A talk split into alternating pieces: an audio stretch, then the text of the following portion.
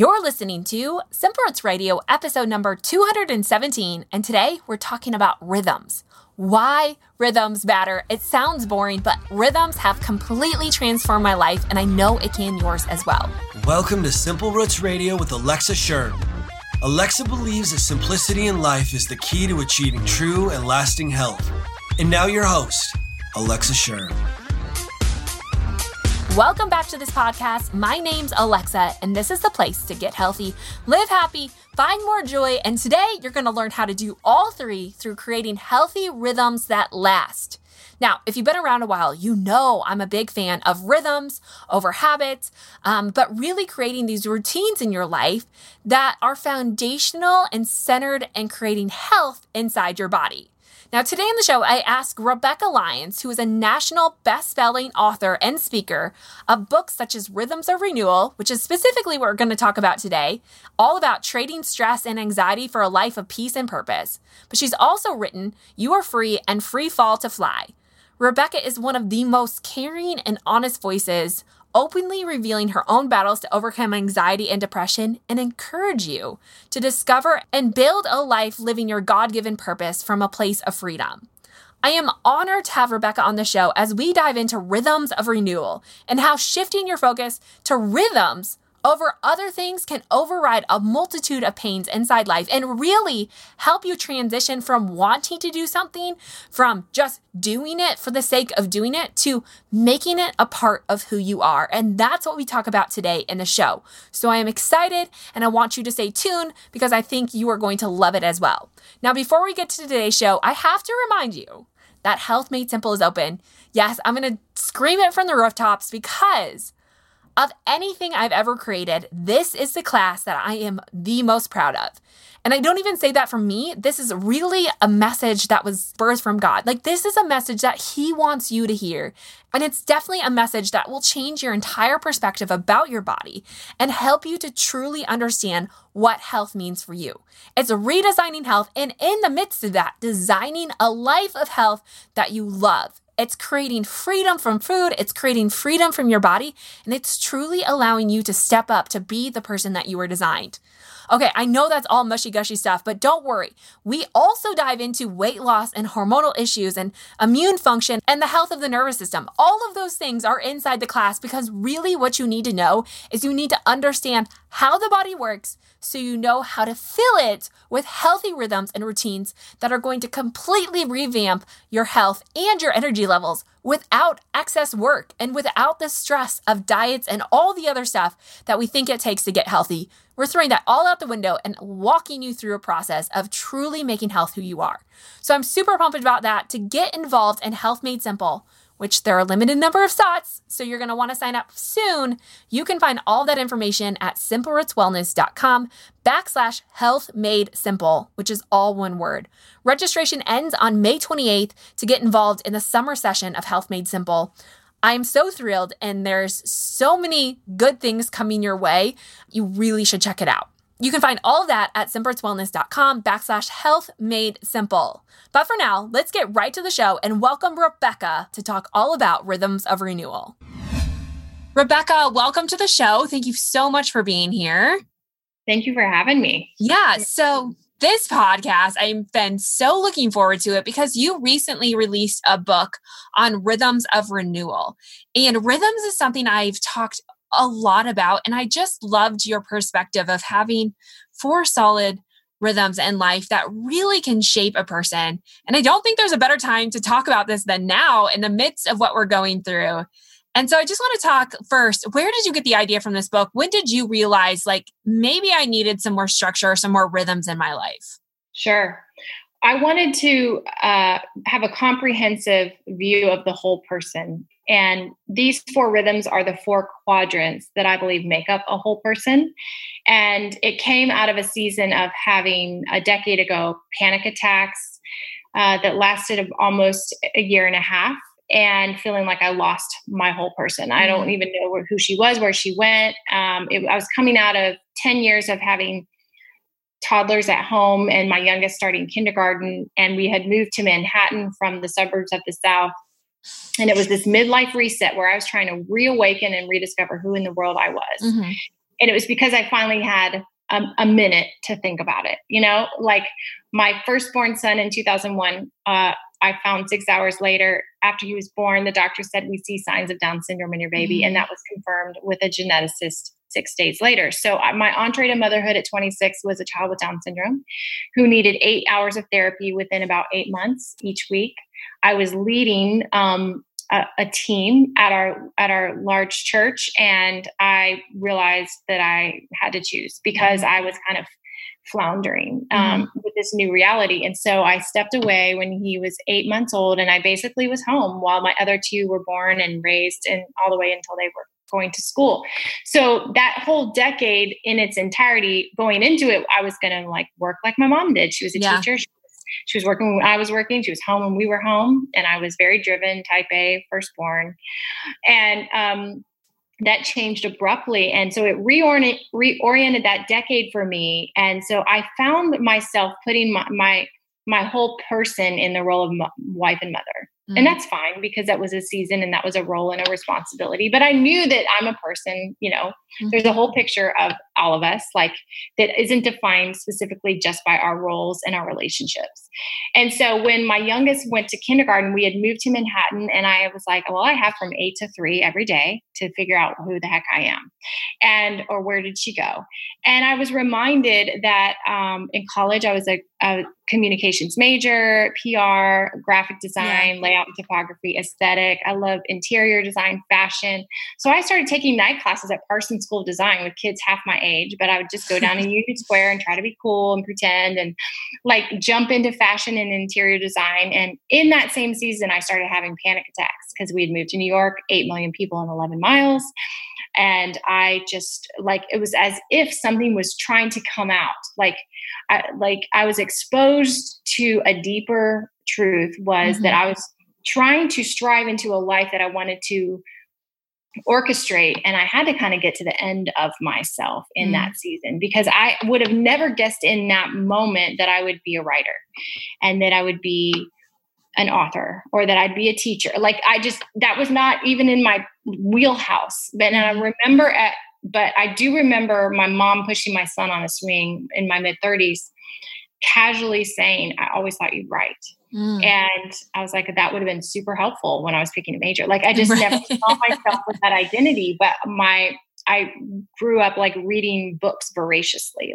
I was called Beckabook, and we didn't have a TV. So I learned about life through the power of story, and it would make sense that readers make writers. So fast forward, that panic at season happened.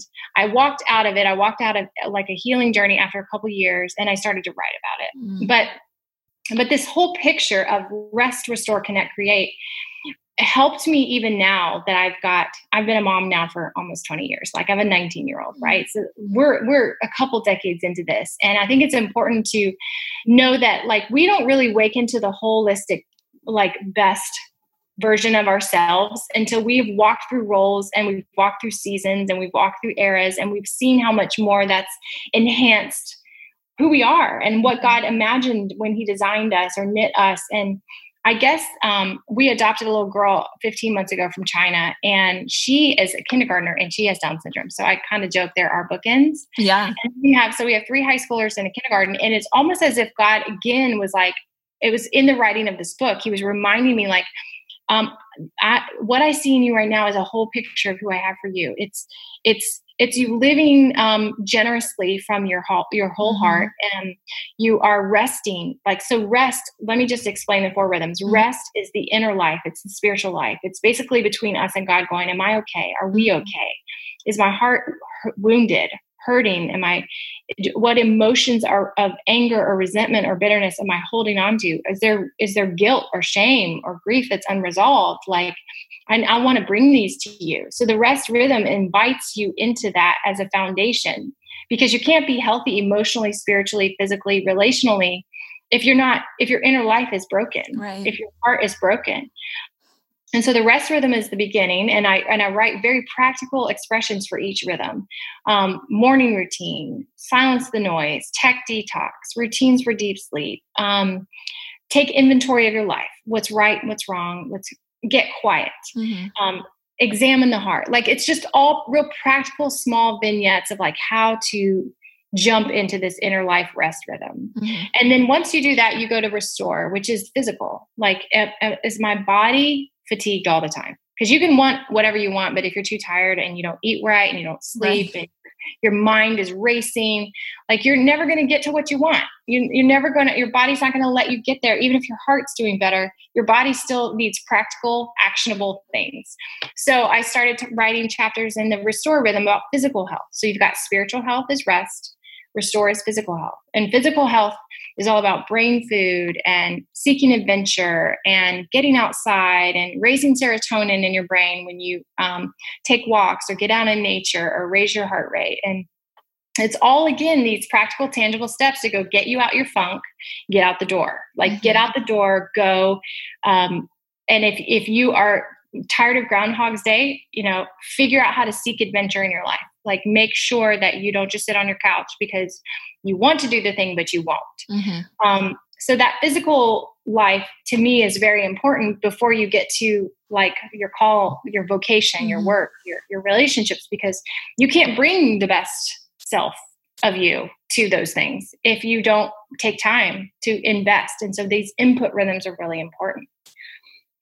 Yeah. Yeah. And I love them all. And I think that you made one really good point at the very beginning when you said you can't really come into your own until you've lived this life. And I feel like so many people are just out here chasing what they think is a better version of themselves or finding it, that they miss all along, like, that there are other components to living a nourished life, to creating these rhythms. Like, we're so busy, like, get back up, hustle, work, you know, like that whole lifestyle of just keep going, never spend time for yourself. Like, that's a really hard message to break. How did you figure this out? Like, how did you come to this place of like, no, enough?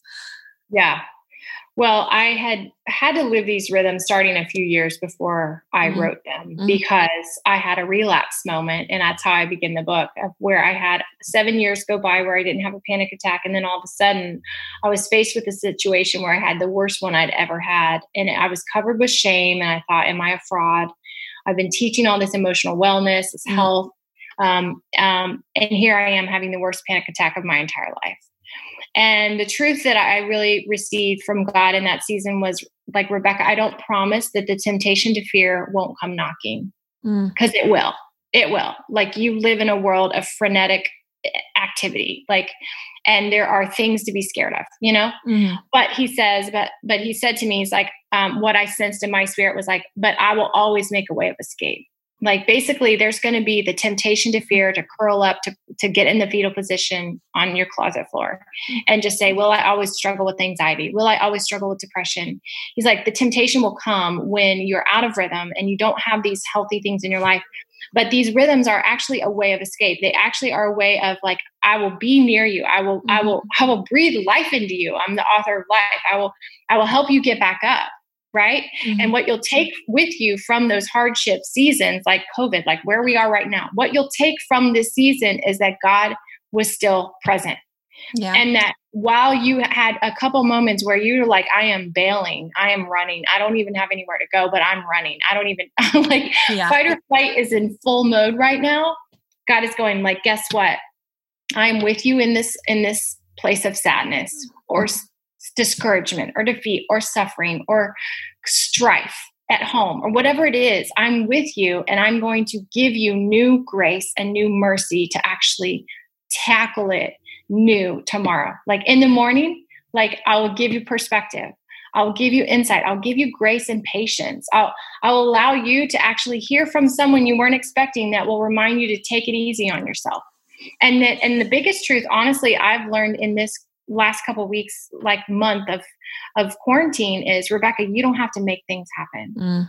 The lie of hustle, the lie of striving, the lie of the culture right now is, oh my gosh, everyone's freaking out. We have got to make crap happen now. Mm-hmm. Mm-hmm. It's double downtime. Mm-hmm. And yet the truth is God's actually saying, and I believe like for me, It's like you need to actually pull some things off your plate that really weren't in the center of what you were made to do. Mm. You need to narrow the focus, get laser sharp on what it is that brings life to you. And yes, of course, we all need income. We all need paychecks. We all need sustainability. That's true. But I do think when you listen to the voice of going, this is what I was made to do. Like this, it brings me so much energy, so much motivation. I come alive in it. Then all of a sudden, like resource follows that, right?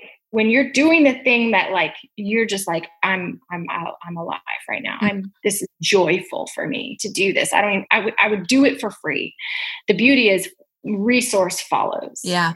Because it's contagious. Like, freedom is contagious. And when we see somebody offering something that clearly is bringing them life, like we're like, well, I could use some of that too, you know?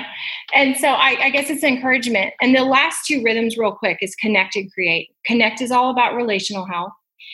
I think we all need to pay attention to this. And I think quarantine has forced this, right? Yeah. Are we killing it so much at work that we're ignoring our kids or our spouse? Are we dusting things under the rug we never want to talk about? Are there addictions that are hidden? Are there... like all this stuff gets exposed when we're in like this forced timeout. And so it's painful, but it's revealing, and you cannot heal what is hidden. So when you start to uncover some things because you're always around each other, you are able to get to the root of some things that might have healing. So I think a lot of people in this season of quarantine are going either I'm going to crash and burn or I'm going to get free. And I think the answer to that question is clearly contingent on how willing are you to be vulnerable fully? How willing are you to be honest and to choose to not stonewall, but to go, hey, I'm going to let you in on the places I've shut down. And I think that's really important for kids, for teens, for marriages, for extended family, whatever that looks like, because we were never made to walk through life alone. Yeah. And I think achievement can be like what happens is we're all searching for love, but we'll settle for admiration instead. And that's a slippery slope because it's lonely at the top is an adage because it's true. Like if you have lost all your intimacy and your need and your vulnerability for community to get to the top, then the top is actually an idol and it offers nothing. And it promises everything, but delivers nothing. Like you, in the end, are still alone. And so I think this connect rhythm is really important in this season to lean into while it's painful to go, God, what is hidden that you want to heal? I mean, I'm trying, and it's going to be messy and bumpy and ugly. Trust me. But I don't want us to lose this moment because we might not get something like quite like this again. And it's permission to go there when we normally would rather just distract ourselves or go on TikTok, right? Right. It's like we could lose a whole life lesson in this season because of TikTok alone. And it's not because I hate TikTok. I don't. But I'm just like, the point is here that we get honest. That's the point. And we pause. And then the final rhythm is create, and that's our vocation. And it is about doing the thing that makes you come alive, which I already addressed, but it's doing with the people you love because that's where the joy, like the fullness really is. So those are the four quadrants. Yeah. Yeah. And I love what you had to say about people kind of falling down the trap that admiration is a form of love. I mean, I think in this life of chasing big dreams and doing all these things, like I think at the end of the day, we are chasing a sense of love instead of just living loved. And even when you bring up loneliness, you know, like we talk about how we are friends with more people than ever before, or quote unquote friends with more people than ever before. But at the same time, we're the loneliest generation. And there's something to rest and going back to God's grace that fills us in a way that no other human can fill us. And it seems like this backward approach of like connecting and getting quiet is actually a form of feeling loved. Can you talk anything about that and what you found in that? Yeah, I was always an extrovert, I thought, growing up, like, you know, just leader, firstborn. I just like wanted a party at all times. Yeah. And something about motherhood, I think, just kind of shifted where I was like, please don't follow me to the bathroom. Please, like, let me take a shower by myself. come on. And then we just adopted a sweet girl a year ago who's been in an orphanage her whole life. She was abandoned at 4 months. Mm. So she's never had a mom. So when she looks at me jumping in the shower, she's like, "Can I take a shower?" And I'm like, yes, because I'm kind of like, there's a side of me that's like, okay, she's wanting to be around me at all times. And, we've already done that. We went through that phase, with my other three a decade ago. But I realized part of what we're all making up for, I think as adults, what we are trying to make up for is a little loss of intimacy when we were young. Mm. There is some loss of intimacy or vulnerability at some point in our lives of our childhood that either we had to grow out of something, or we were kind of, we read between the lines, because kids are very intuitive, that these are the things you talk about. These are the things you don't. These are the times you feel safe. These are the times you don't. And what happens is when we never really get resolved in our own nuclear families, take those questions into adulthood, and we try to, in some ways, answer them through our achievements. Mm-hmm. We try to wrestle them down through our achievements, because achievements shows that, we can accomplish things. There is good things that comes from hard things, and it is supposed to make up for all of it. Mm-hmm. But the problem is it doesn't.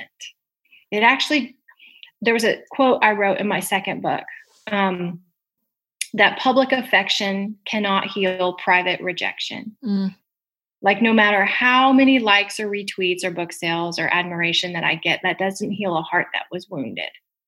It actually doesn't. Mm-hmm. And when I think about that in an honest way, I don't hold any bitterness or resentment to one particular person or thing or circumstance. It's not like that. See, chronic trauma, really a lot of us are just raised in the setting of chronic trauma, which trauma, all it means is somebody overparented or underparented. Mm. It doesn't mean that you were abused necessarily. It doesn't mean you had this horrific incident. It just means that somewhere growing up in your upbringing, the way you receive things, it was either too much or not enough. And that's not to throw any stones at anybody, because trust me, my kids are going to say the same thing about me, because I'm not God. I'm not God. I can't be the perfect, appropriate measure of everything they need at all times. But that's why we have a God. That's why we have faith. That's in so many ways. I go, God, you are a source of not being too much or not enough for me. Mm-hmm. You basically let me come as I am, and you meet me there, and you let me kind of process these things with you, so that I'm not trying to I'm not trying to overreach or make up for whatever was lost in my achieving, mm-hmm. Trying to validate my worth in my achieving as an adult. Mm-hmm. And that's hard, because I think sometimes our worth is very much attached to our latest accomplishment. Mm-hmm. And which is why, it's very satisfying for a season, mm-hmm. I've had 3 best-selling books that are very satisfying in that season. There's a lot of joy and gladness and celebration, but then you're like, oh, wait, this next book actually put right. Yeah. Your book was nothing compared. You know what I mean? There's always going to be something greater. Mm-hmm. There's always going to be something lesser to compare. And that's obviously, we know comparison is the thief of joy. So it's kind of this idea of back going, what are the motivations behind this? They can't heal a heart wounded. They really should be all the work we create, the craft, the art, whatever it is we produce in life should come from the overflow of abundance in our hearts. Well, that can only happen from healing. Mm-hmm. So I don't even know that's what you asked.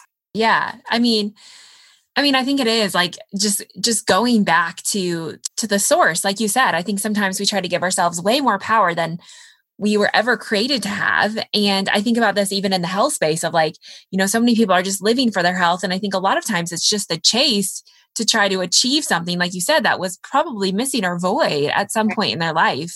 And what we know and why I've gotten more into the faith aspect of this is because I've helped people get there, and it's not satisfying. Mm-hmm. It's not as fulfilling as they think it is. And so then there's always another chase. And I've kind of thought that chasing is a sense of closing down in a way to the flow of God and what he's trying to do in our life and the flow of love outward to other people in life, mm-hmm. and even to yourself. So going along with like the idea of rhythms and creating these rhythms, I'm a really big person that there's a lot of seasonality to it. And I think that our life feels so, you know, like we can kind of get into this, like what looks normal for us. And now it's like complete opposite of normal, but maybe it's just a different season, right? Like I think trying to be so static minded with how life is working is just an unrealistic way to live. Because like you said, you've gone through decades of being a parent and now you have a kindergartner and you have high schoolers, like mm-hmm.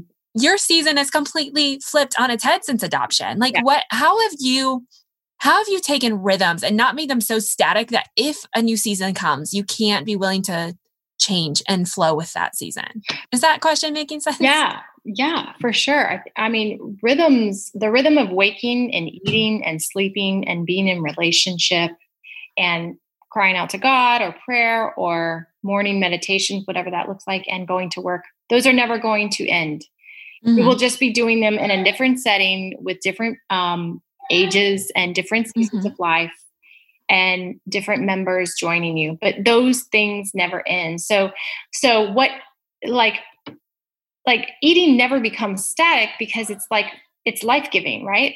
Right. You can choose to eat the same exact thing every day if you really wanted to, or you could go be like, I was really into avocado toast like in August. And now I'm just doing like a smoothie or an acai bowl in the morning. It's like, right. Great. You're just being nimble in whatever mm-hmm. is kind of bringing you life in that season and feels like you're enjoying. And I really appreciate the dynamic part of rhythms is like, I'm still walking and using the same legs I was using at 13, mm-hmm. you know, but I'm getting a little more like in this season. If it's hot out, I get up at 7 a.m. and I walk a 4-mile trail with my husband and we talk and we grab coffee right before we go and we dream a little bit. And, you know, that looks different than it did, you know, a decade ago when I was like hauling 3 kids to Gold's Gym and putting them in childcare just so I could get on a treadmill, right? Like it was still the restore rhythm. I was still eating then and working out or doing something to move my body. But whatever season you're in invites you to be creative on like, what does taking a walk look like today than it did like 20 years ago? Or what does like pushing yourself out of your comfort zone look like today versus, you know, what mm-hmm. does eating smart look like today versus a year ago or 10 years mm-hmm. ago? So I feel like rhythms are broad, sweeping, mm-hmm. like the practices themselves might feel like redundant, but the way in which you do them are completely contingent on your season. And so they're mm-hmm. always changing. Mm-hmm. Yeah. Yeah. So you have to be willing to just kind of ebb and flow throughout the different seasons of life. Yeah. So your morning routine, like my mm-hmm. morning routine when I had newborns looked very different than it does now. Right. I mm-hmm. actually get to have one. Like my morning routine with like toddlers was, oh, wow, I guess someone wet their bed and I'm up from 3 to 4 and then I'm up again at 5 trying to nurse my infant. And now it's like, oh, I actually get from 7 to 9 and I have more time because the teens are sleeping in a little bit and we're homeschooling virtually. Yeah. So as you've incorporated these rhythms, I think one big thing that I have is like, oh, people want to change. They want to do this, but there's always the give and take. Like even like when you hear people are like, oh, I want to get in the Bible more, but life kind of, you know, like there's all these other things. Did you feel like you had to go through a series of giving up things, or what was your mindset perspective when it came to rhythms and like just sorting through your life and saying like, okay, this is what I'm going to keep and this is what I'm not? Yeah. Well, the first hour is the rudder for your day. So the first hour mm-hmm. of your day sets the tone for the next 15 hours of that day. So for me, morning routine, like abandoning that was not optional because it actually made me like an unkind human to be around. And I was like, I really want my family to actually like me. That would be a plus. So it is not even an optional thing. So yes, other things had to go. Like I will never get up and get on my laptop right out of bed with a cup of coffee. That sounds like death to me because I'm like, I cannot start outputting when I'm not got anything in me that's not mine. Right. So like, I'll start with liturgy, like a book of prayers or a gratitude journal, or sometimes I'll literally just like child's pose. Cause you know, I've come out of years of yoga and I like the posture of surrender and release to receive so that I can receive. And then I'll always like, just end with a prayer, because I was like, God, you gave me this new day. That's just how I see it. Like, I could have died in my sleep last night, right? You gave me a new day. The sun rose. You're still doing what you do in creation. And we've been given a new day. That means all the words that were said yesterday that we regret, or the things we ignored, or the shame we felt, or the shame we projected onto somebody else is done. And I ask for a reset right now. And I cannot do today differently than yesterday if I don't receive something from you in order to do that right now.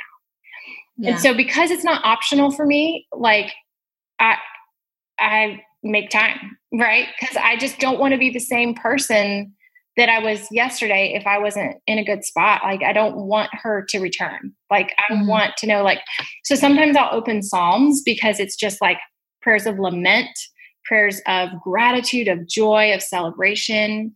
Sometimes I'll read through the New Testament, just the words of Jesus. And peace be with you. My peace I give to you, not as the world gives, I give you peace. I'm like, yes, thank you. I come under your covering of peace. You are my peace, right? Mm-hmm. And just sometimes we have to read those, and we have to sit with it and meditate and go, thank you. You know, you tell me when I'm anxious. It's like I wake with a verse, like, don't be anxious about anything, but in everything with prayer and petition with thanksgiving, tell God, like, let those requests be made known, and the peace of God will guard your heart and mind. I'm like, okay, so if I give thanks to you and tell you what's burdening me right now, you'll actually flood me with peace. Why would I not do that? It seems obvious. Like, if I were to actually bring my prayers and my worries to you, you would return with gratitude. You'll return me with a heart of peace. Like, that's what I need right now. So I think I look at the morning routine, like, that's the input rhythm that's most vital of all. It's just as important as what you eat for breakfast. It literally sets the tone for, and when you have enough morning wins under your belt, 30 days of morning wins where you really took the time, your family will look at you and go, you're not the same person. Mm-hmm. Yeah. You'll see that change in all these little rhythms that you do. Yeah. So as you've written this book, and it's been released for a while, I'm not sure exactly how long it's been, but 6 months. Yeah. So what have you learned since launching the book as you continue with these practices? Like, is there anything that surprised you as you've really made this a part of who you are? Well, I practiced these rhythms for 2 years before it ever came out. Mm-hmm. So for me, it's not new information at all, but it's been really, really fun and surprising that it's resonated so much for other people, because you can't write what you haven't already lived. I'm sorry. You can't bring anything with any authority. If it didn't transform you, there's a strong chance it's not going to transform somebody else. Yeah. But if it did, and it really is your new way of living, then you're like, oh, wow, this isn't just my new way of living. Other people are doing this too. And now there's a tribe of people that are like sharing their rhythms online. And they're like, oh, we took an evening walk and we watched the sunset, because the sunset releases red light, which is natural melatonin for your body. Mm-hmm. Like, we actually are. So people will hashtag like rhythms for life or rhythms of renewal, taking an evening walk with my family. Cause I mean, what else can you do at quarantine? Right. So like, I feel like quarantine was basically set up so that you could live these rhythms without even trying to, because it's like the only thing you can do is think about what you're eating and getting outside. Right. Yeah. So as we kind of wrap this up, what is like one, you said the morning routine as one area that's kind of non-negotiable. Is there one routine or one rhythm in there that you've seen repeatedly and people that you've, that have read this book, or something that you've seen in your own life that you're like, this is a really great rhythm to start with? Yeah. I would say for the rest, the morning routine is my game changer. I would say for restore, take a walk outside in nature, creation, get as far away from like noise as you can, is actually one of the most restorative things for your anxiety and depression, because serotonin is released. I would say, I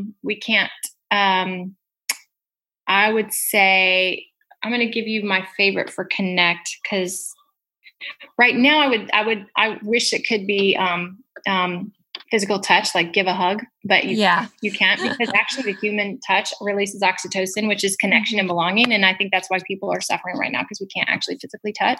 Oh, it's so hard, isn't it? Yeah. So make sure you hug the people you can touch, like whoever they are. Make sure you don't just do a high five, like hug the ones you actually can, if they're in your home or immediate family or whatever. But I do think another good one for connect right now is apologize first, because everyone's fighting. We've seen a lot of each other. If you are like 6 humans in your home, someone's apologizing every day. So maybe you can lead with that. And then the last one that I think is really essential for the Create Rhythm right now is working with your hands. Don't just zoom your way through the day. Like do something tactile. So cooking obviously is a very effortless, like the natural on-ramp to the Create Rhythm. But we're there's a massive amount of people gardening right now. I know. Yeah. Crazy amount. We have just literally cultivated millions of chicken farmers now, apparently, because all of us have coops, right? So we've had chickens for a couple of years. We live on land now in Franklin from New York. This is now my reality, but I'm kind of glad because I was like, this is good. Like we're planting garden beds and we have chickens. And not only that, like I like to make new things with new herbs and just try new things. So learn something new and work with your hands is vital for your rebirth in this quarantine season. Because here's the thing, quarantine didn't just happen, right? Like everything that happens, it does happen for a reason, even if we don't like the reason and we don't understand what it is yet. And we're frustrated that we can't have our old life. The truth is our old life leading into quarantine had 4 out of 5 of us exhibiting physical symptoms of stress. That's when we were living the lives we wanted. So this has been an interruption to that. And what it is offering us is a chance to go, okay, why don't you use a different measure of output? Because the output you were doing prior to this was literally stressing you out to the point where we were having the biggest mental health crisis of the generation. Like we were not being served well going into COVID. So we can't just leave the way we entered. Like we don't want to, like not at all. Like, so what does that mean? Well, all those things that were stripped away, be intentional about what you add back in. Pay attention to what brings positivity and enjoy. So for me, if like making new recipes are starting to bring joy, yes. If planting seeds makes joy, yes. If, you know, starting to draw again or paint or write music or just do something tactile is bringing joy, pay attention to that because that's what's been lacking all along. Yeah. Yeah. This is so good and so practical and really life-giving. And I hope that everyone gets your book, and we're going to talk about that in a second, and just dives into this concept of rhythms because it can really transform your life. I'm a huge believer and I love the work that you've done. So thank you so much for being here and sharing that. Thank you. So before we go, I have a few quick fire questions and then I'm going to have you tell us where we can learn more about your work. Okay. So the first question is, what's one tool you use to help combat your anxiety? Oh, goodness. Not to put you on the spot. Yeah, I would just say prayer walks. Like I'd usually get out and walk pretty fast. I like brisk walking, like in nature, and then just talking to God about it. Like just processing. I'm a verbal processor, but I can only put my family through so much. Right. So I take that verbal processing to God and go, help me understand what's going on right now. The prayer is not a script. It's not like nobody needs to be intimidated by it. It's like, but I do trust that God hears and listens and gives me discernment as I pray. And so there's a revelation that comes, like a revealing of what's hidden. Usually I'm working that out while I move my body. Yeah. Yeah. It's like the double win right there. Moving your body while you're praying. Yeah. It's like the double-edged sword that you have. What is your favorite book outside of your own, of course, in the Bible? Man's Search for Meaning by Viktor Frankl. Okay. I haven't read that one yet or heard of it. So Man's Search for Meaning. Yeah. It was written in the 1940s by Viktor Frankl, who developed logotherapy, and he survived 4 concentration camps in the Holocaust. Oh, and yeah. Yeah, it's brilliant. And it basically says meaning. He has a whole psychiatry. He treated suicide patients in Vienna before the war and actually got to where there were not a single suicide patient in the year before the Holocaust began. Wow. His goal was that not a single person would commit suicide in the whole city of Vienna before the war. And it happened. And wow. His whole idea is that the root of anxiety is unfulfilled responsibility, which means you're made for meaning, you're made for something, and you're not living into it. And so part of it's figuring out the gap of what you know where you are and what you want to see, what you know what ought to be. And it's helping people bridge that gap. And so he says meaning is defined by your work and your love and your bravery and suffering. I definitely highly recommend it. Yeah, that sounds fascinating. I think I have heard of it, but I'm going to add that to my cart and grab that copy. So one more question. What is the first thing you do every morning for your health in your morning routine? Like, what does your morning routine look like? Yeah, I start with water, like room temperature, with fresh squeezed lemon, because you have to hydrate your organs that are basically dehydrated all night. And it just like clear it out and flush it before you throw caffeine on it, which dehydrates you more. So I start with that, and then coffee. And I do like a non-dairy creamer that I love, Califia Farms. And because I did Whole30 3 years ago, and I just cut dairy and gluten for the most part. So that's like my routine.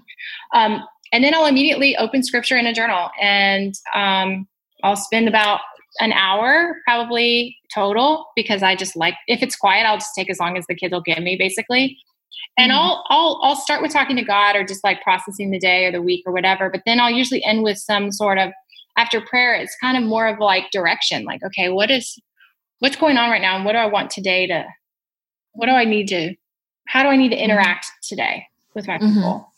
And how do I need to lead better? You know, so that's like kind of the outflow of that first hour. Yeah. Yeah. So good. And the last question is, what's the last piece of advice you've heard that you want to leave us with, or that you just want to share with us to give us all a little bit of encouragement in the season? Okay. Well, the advice is that the lie will tempt you that you're better off alone, because you don't have to deal with stuff. But the truth is, as we all know, you're better together. And advice to kind of reconciling relationship that I was given was give more than you take.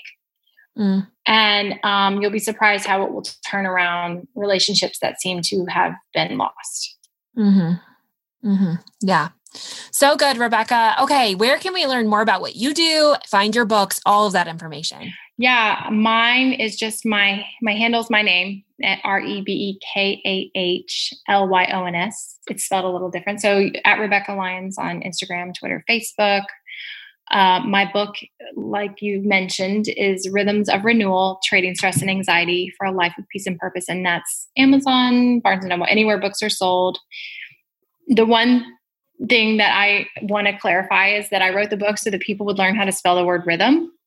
So I wrote a song in the middle of the night one night, and it's RHYTHMS. Once you know the song, you won't have to guess. Because so many people were spelling it R-Y, and it's not. It's RHYTHMS. So a little piece of trivia. There you go. Okay. Well, thank you so much for being on the show, sharing your wealth of wisdom with us. And I'm so encouraged by this, and I know everyone else is. So thank you so much again for being here. Thank you for having me. It was my joy. Obviously, I love my rhythms a little bit. And what I love most about rhythms is that while you have consistent rhythms, what it really allows you to do is open up and to change your rhythms as your life changes, as the seasonality changes, that you understand and you know how deeply healing rhythms can be, and you desire to continue them, but what that looks like can change. It's also one of the best ways to fill your body with energy. It's these periods of time where you really focus on renewing yourself. These 5-minute chunks during the day or an hour of your morning routine that can really boost your entire body to make it through the day, and not just make it through the day, but to make it through in health and happiness and joy. I love rhythms, and I love the work that Rebekah is doing. If you want to learn more about creating healthy rhythms and the rhythms I've created in my own life, head on over to the show notes at simplerootswellness.com/217. I've also linked up all of Rebekah's books, where you can find those, and where you can follow her on social media. If you want to learn more about Rebekah, head to our website at RebekahLyons.com.